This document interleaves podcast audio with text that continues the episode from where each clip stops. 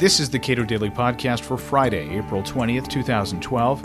I'm Caleb Brown. It's not a few bad apples. The Washington Post makes that much clear this week in a series on the mishandling of evidence in high-stakes criminal cases, and then the mishandling of the legally required notifications of those errors to defense counsel. Tim Lynch, director of the Cato Institute's Project on Criminal Justice, comments.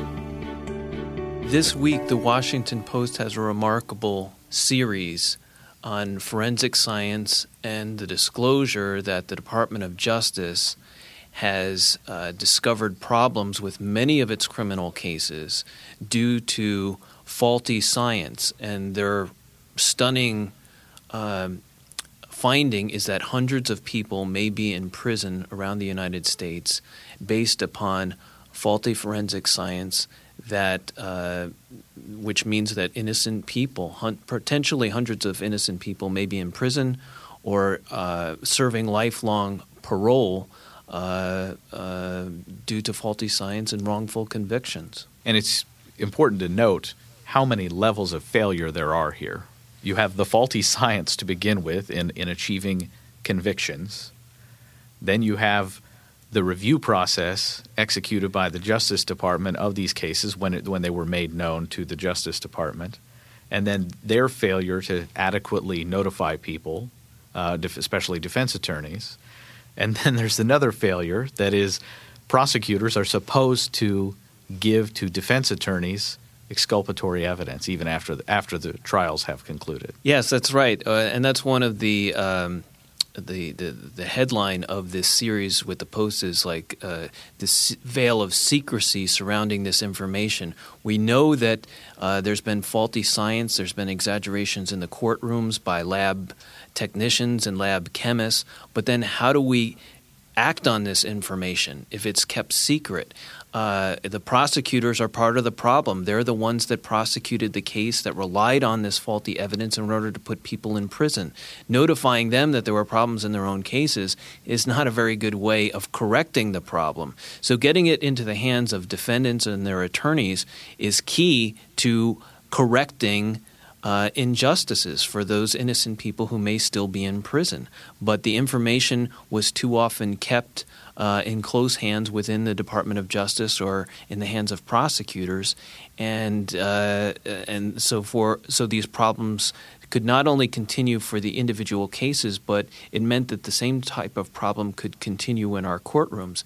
And it's very uh, interesting that we only know about it now because of this Washington Post series. They've kind of uh, uh, exposed the problem. Uh, uh, the Department of Justice had the information and did not act on it, so it's really quite a scandal. Within uh, criminal cases, there is a joke referred to uh, – uh, the, the joke is a dark one. It refers to the Michael Nifong exception, that is the per- legal price paid by – one prosecutor for uh, failing to disclose exculpatory evidence in a uh, in, in the appropriate way. But it's hard to argue at this point. I, I think that this is a case of a few bad apples. The error rate in just notifying – this is after we've dealt with the issue of faulty science – the error rate was above fifty percent in terms of getting these notifications to the right people. Right, and the Post series does a good job of that. They point out that some prosecutors, once they learned of the injustice, uh, quickly and promptly notified defense counsel and defendants.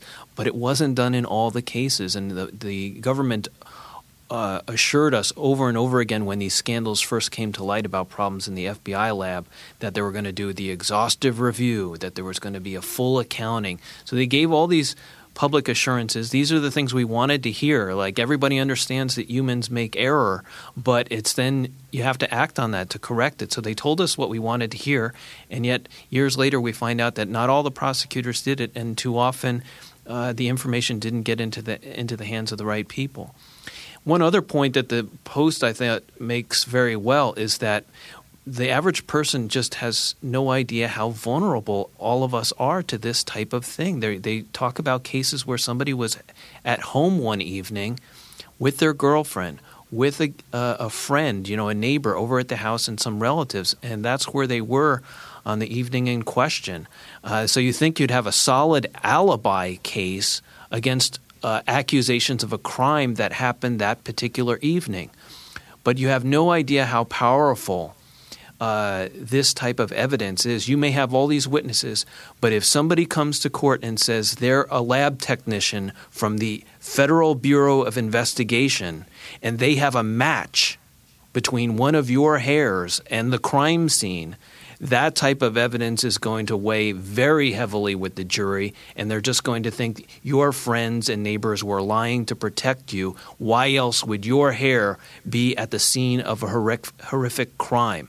So people suddenly, innocent people, find themselves in this nightmare scenario where they've got these F B I technicians saying that they have scientific evidence that proves they were at the crime scene. So they, this is how people find themselves in jail for things that they didn't do. And in at least one case, uh, one person was executed. That is, there there's very little recourse at that point. Absolutely not. The, that's why uh, lawyers say death is different, because it's it's irreversible, obviously. And even when evidence comes to light, um, you know, nothing can be done. And in in that case, uh, in the the, the articles uh, written by the Post reporter say that the prosecutors knew that questions had been raised about the analysts who testified in that death penalty case, and yet they did not act on the information and call for a delay in the execution until things could be examined more closely to see if there were problems in the case.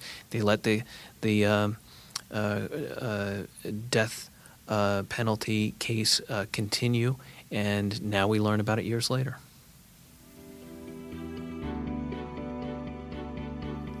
Tim Lynch is director of the Cato Institute's Project on Criminal Justice. You can learn more about the project at our website, cato dot org.